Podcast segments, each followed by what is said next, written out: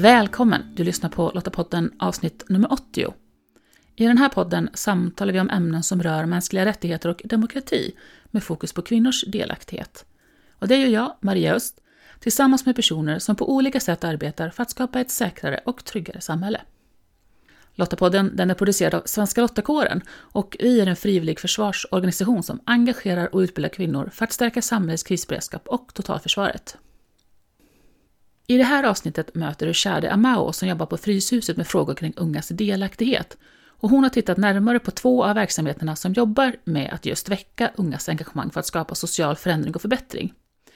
Dels Ampower som gör ett samarbete mellan Fryshuset och Svenska Lottakåren och Peace Leaders, ett utbildningsprogram som du kan höra mer om i Lottapodden nummer 54.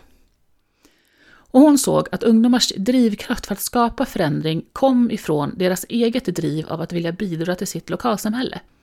Så lyssna vidare så får du veta mer om ungdomars engagemang och hur vi vuxna behöver agera för att unga ska vilja engagera sig. Men Shade, välkommen till Lottapodden. Tack så jättemycket. Kan inte du börja med att berätta lite om dig själv? Eh, ja, absolut. Jag heter som sagt Shada Amal. Eh, jag är 27 år och eh, just nu jobbar jag på Fryshuset ehm, som projektledare kring frågor om ungas delaktighet. Dels hur man organiserar unga för att de ska engagera sig mer men också externt hur kan kommuner göra för att eh, få unga känna sig mer delaktiga helt enkelt i sina kommuner.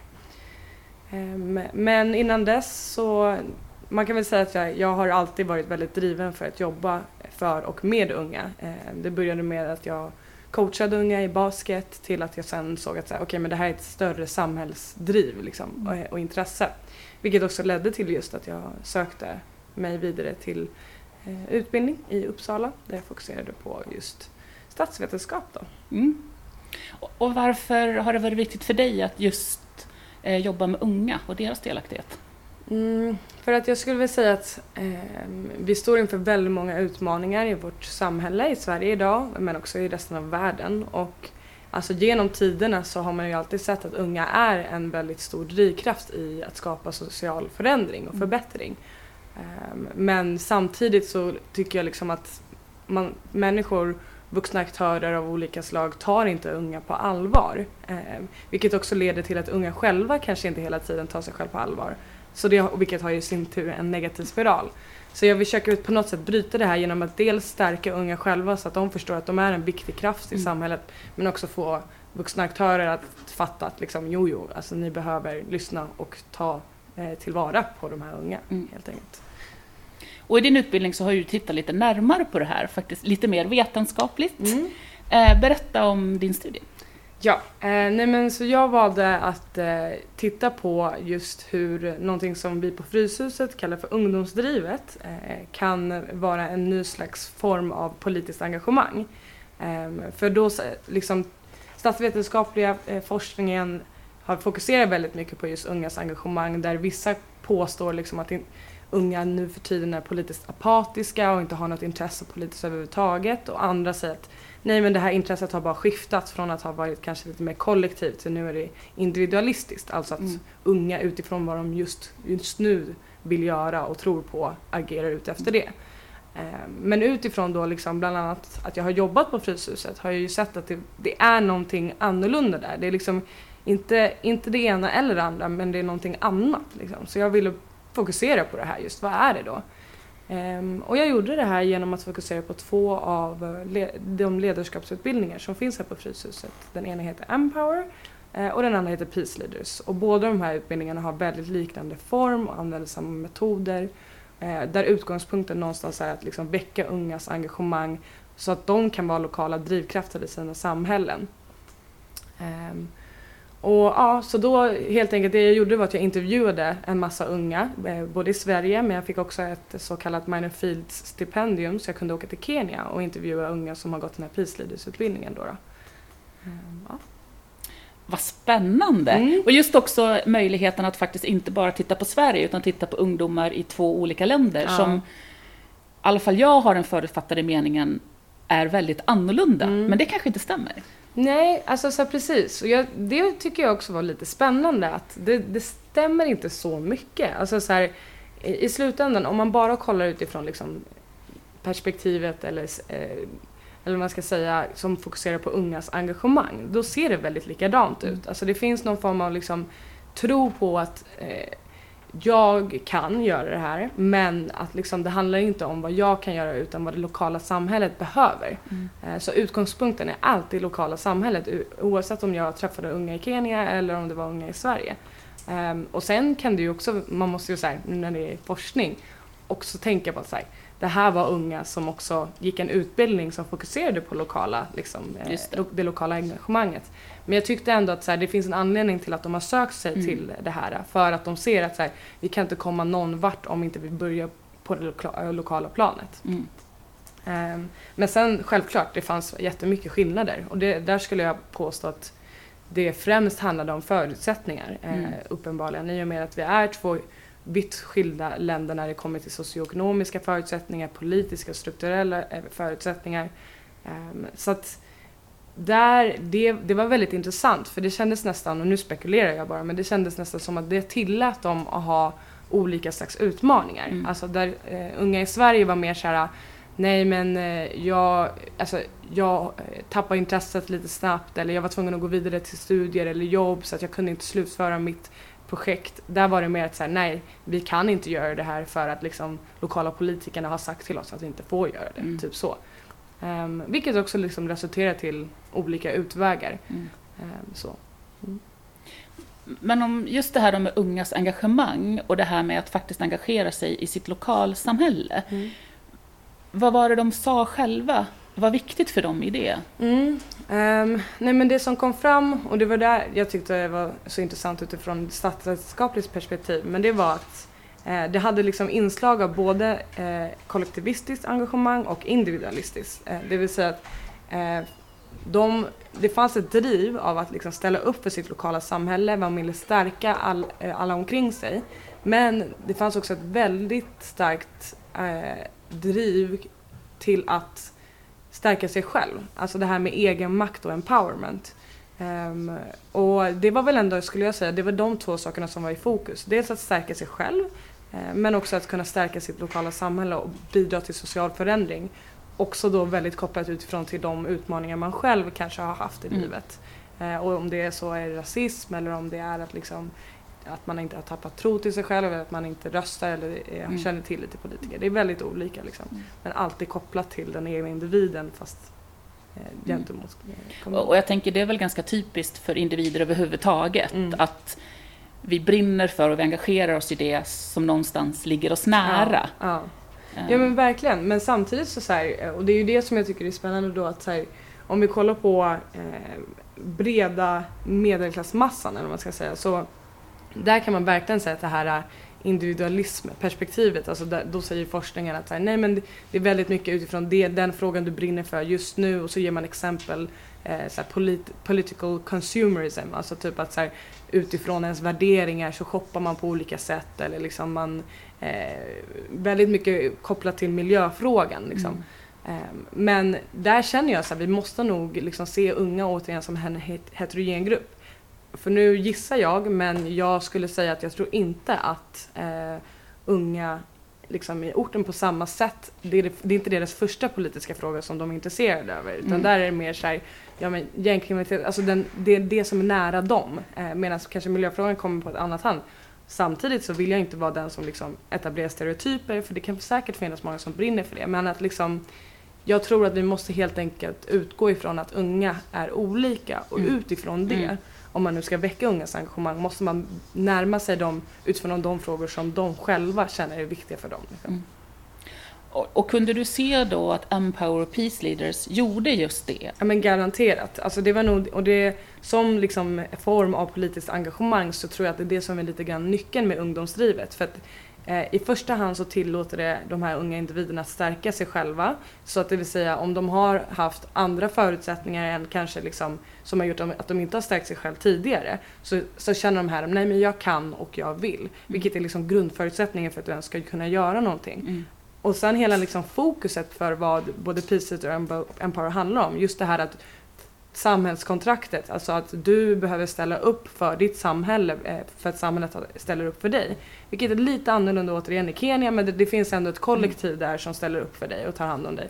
Um, och då inser man att okej okay, men nu vill jag ge tillbaka, vad kan jag göra för dem? Och sen så kommer då det här steg tre, att så här, utifrån vad jag ser är nödvändigt vill jag göra det här. Mm. Så att man har liksom man vinner både den här kollektiva förståelsen för att du måste, eh, du måste bidra men också den här friheten i att så här, utifrån vad jag själv är intresserad av kan jag påverka. Liksom. Jag märker ju samma saker när jag pratar med, med de unga som vi har i, i Lottakåren mm. också. Mm. Just att det här, jag, det här, den här frågan brinner jag för mm. och jag vill, jag vill växa i den frågan och mm. den möjligheten får jag i organisationen. Mm. Så någonstans den där gemenskapen, även om det kommer ur ett individuellt driv ja. är ju så viktig för att någonstans Dels tänker jag bygga det här med att faktiskt stärka sig själv, mm. att inte behöva ta den resan ensam. Exakt. Utan faktiskt ha kollektivet med sig. Ja men verkligen. Och sen, jag tycker också att så här, utöver bara det här engagemanget så vinner man väldigt mycket på formen som Empower och Peace Leaders gör, där man får möta eh, olika eh, individer som har olika förutsättningar, kommer från olika delar av eh, Sverige eller Kenya. Eh, och där blir det som att med alla jag intervjuade nästan så lyfte de just det här att eh, det var så himla kul för att jag mötte människor som jag aldrig hade hängt med mm. förut och vi förstod varandra eh, mer än jag någonsin trodde att man kunde. Alltså mm. så här, just det att man hittar ett vi tillsammans mm. och tittar man på hur samhället ser ut just nu som är väldigt polariserat liksom, så är det här otroligt nödvändigt. Alltså att skapa just den här förståelsen över sociala, ekonomiska, eh, geografiska gränser. Mm. Eh, så att på det sättet så tycker jag att de här utbildningarna är så otroligt eh, värdefulla. För de lyckas fånga väldigt, väldigt mycket som jag tror att unga behöver idag. Mm. Liksom. Ja, och speciellt som du säger, just det polariserade samhället och de filterbubblor som vi allt mer hamnar i med, med sociala medier på olika sätt mm. också. Mm. Och det kan jag ju bara tänka tillbaks själv. Alltså, eh, bland de bästa stunderna har ju varit när jag har fått möjlighet att, att prata med människor som har varit väldigt olika mig själv mm. och fått en helt ny världsbild. Mm. Där jag lite kan ritat om min egen karta, så jag mm. förstår verkligen ungdomarna. Mm. Ja men precis, och samtidigt som man äh, så här, ja men de är olika så har de ändå en gemensam äh, mm. grej och det är just det här drivet att vilja skapa äh, en förändring och mm. förbättra samhället. Och det tror jag också är en väldigt bra nyckel för att då hittar man liksom inspiration och kraft av varandra. Alltså, Eh, som jag också själv, när jag har gått någon så här eh, Arenaakademin heter den, där jag opinionsbildade mig själv utifrån mina politiska intressen. Alltså det var ju verkligen det bästa, att få mm. sitta med likasinnade människor eh, och bara få snacka om mm. hur samhället fungerar och vad vi kan göra och inspireras och bara backa varandra. Det är mm. så nödvändigt också eh, i dagens samhälle mm. där man liksom tenderar att leva väldigt snabbt och bara ja. utgå ifrån att nu ska du fatta och kunna allting och gå mm. vidare och man bara men hallå nu måste vi också sakta ner och ta hand om varandra. Mm. Liksom. Ja, och så tillsammans hitta det där att vi kan faktiskt skapa förändring. Mm. Eh, någonstans är det eh, den största kraften jag kan hitta i mig själv, att inse jag kan förändra, jag, men jag mm. kanske inte kan göra det ensam. Mm. Men här är vi en grupp människor som tillsammans vill samma sak. Mm. Och då 17 kan vi flytta berg. Alltså. Exakt, ja men verkligen. Så kul. Häftigt. Men du, eh, Shade, nu när du har tittat på det här och när du funderar vidare, är det någonting sådär som du skulle vilja skicka med lyssnarna kring just att engagera unga? Jag tror att det viktigaste är att så här, kontinuerligt ha förutsättningslösa samtal med unga. Alltså så här, eh, för om det är någonting jag har lärt mig här på Fryshuset och via Empower det är att liksom alla unga har olika behov och olika förutsättningar. Så vi kan inte gå in och anta att alla unga är redo att göra förändring. Utan vi måste utgå ifrån vad är den här unga idag? Mm. Ja men den här unga behöver kanske bara etablera en trygghet i sin vardag. Då gör vi det. Okej okay, men den här unga behöver kanske verktyg för att förändra. Men då ger vi verktyg. Mm. Och den här unga kanske behöver en plattform för att påverka. Men då kan vi väl skaffa den en plattform. Mm. Så att fråga först. Vad mm. behöver du just nu? Och sen försök liksom motivera till att eh, bygga upp ett engagemang. Just det. Och inte försöka passa in ungdomen i ett fyrkantigt hål. Exakt, liksom. verkligen inte det. För mm. det, så är det inte längre och det säger forskningen och det säger bara helt enkelt nuläget. Nu har ju du tittat på det här i din masters. Och du nämnde ju att viss forskning har ju skett. Men vad ser du skulle behöva hända mer? Mm, eh, nej men jag tror på att skapa eh, möten och ordet som kanske är väldigt, väldigt eh, använt, samverkan. Alltså, eh, det finns en tendens helt enkelt att det forskning säger styr också riktningen på vad man satsar resurser på och så vidare. Eh, och därför vill jag också att forskningen ska vara lite snabbare på att liksom förstå, okej okay, men det här är vad som händer just nu och inte bara sitta och damma av liksom tidigare mm. forskning och utgå ifrån det utan faktiskt våga gå ut och samtala med liksom unga. Det behöver inte vara i intervjuform utan bara mer såhär, hörni, ni som ändå är där ute och liksom engagerar er och träffar och gör. Vad tror ni vi behöver fokusera på? Mm. Vad behöver vi forska mer på? Liksom. Bara en sån enkel sak tror jag mm. skulle vara väldigt nyttigt. Så att även forskningen faktiskt inkluderar unga? Exakt, ja det var verkligen mm. det det var. ja. Ja men fantastiskt. Mm. Självklart, eller hur? Lite mm. leva som man lär på ja, något sätt. lite så faktiskt. Ja. Ja. Jag tänker ändå att det du har tittat på ger ju framtidshopp. Att engagemanget finns där hos unga, att de vill. Mm. Sen är det ju såklart då annorlunda och på, liksom, ja, men på deras villkor som, mm. som vi, speciellt vuxna då, behöver fundera över. Så tack så jättemycket för att vi fick prata med dig om det här och, och, få lite insikt i hur eh, vi faktiskt ska kunna engagera våra unga. Ja, tack själv. Det var så lite så. Det var jättekul att få komma. Ja, men så intressant, eller hur? Att Shadi hade kunnat intervjua ungdomar både i Sverige och i Kenya. Och så viktigt att vi kan se att även om det finns strukturella skillnader så finns det så många likheter mellan oss. Och vi behöver ju verkligen varandra för att vi ska kunna lyckas med förändring. Så när satte du dig ner med någon som normalt inte ingår i din sfär? Länk till mer information relaterat till det vi samtalat om i det här avsnittet, det hittar du på lottapodden.se. Och vet du, att mötas för ett säkrare Sverige, det har aldrig varit viktigare. Och Lottapodden är därför stolt över att även denna gång vara ambassadör för Mötesplats samhällssäkerhet som genomförs 19 till 20 november. Och Mötesplatsen den är till för dig som jobbar med frågor som rör samhällets säkerhet, krisberedskap och totalförsvar. Och det är en möjlighet för dig att fortbilda dig, knyta nya kontakter och utveckla ditt arbete. Så vi ses väl där! Och om du, precis som Svenska Lottakåren, tycker att fred, demokrati och mänskliga rättigheter är värda att försvara och vill engagera dig för ett säkrare och tryggare samhälle, ja, men då ska du gå till svenskalottakåren.se, för där hittar du information om hur just du kan bidra. Och nästa avsnitt av Lottapodden, det kan du lyssna på om två veckor, den 14 november. Så om du inte redan gör det, prenumerera gärna på Lottapodden på Apple Podcast, Podbean eller Spotify för att säkerställa att du inte missar nästa avsnitt. Och om du gillar Lottapodden så berätta gärna för andra om den. Och så blir vi såklart jätteglada om du lämnar en recension så att fler kan hitta oss. Och tack för att du lyssnar. Hej så länge!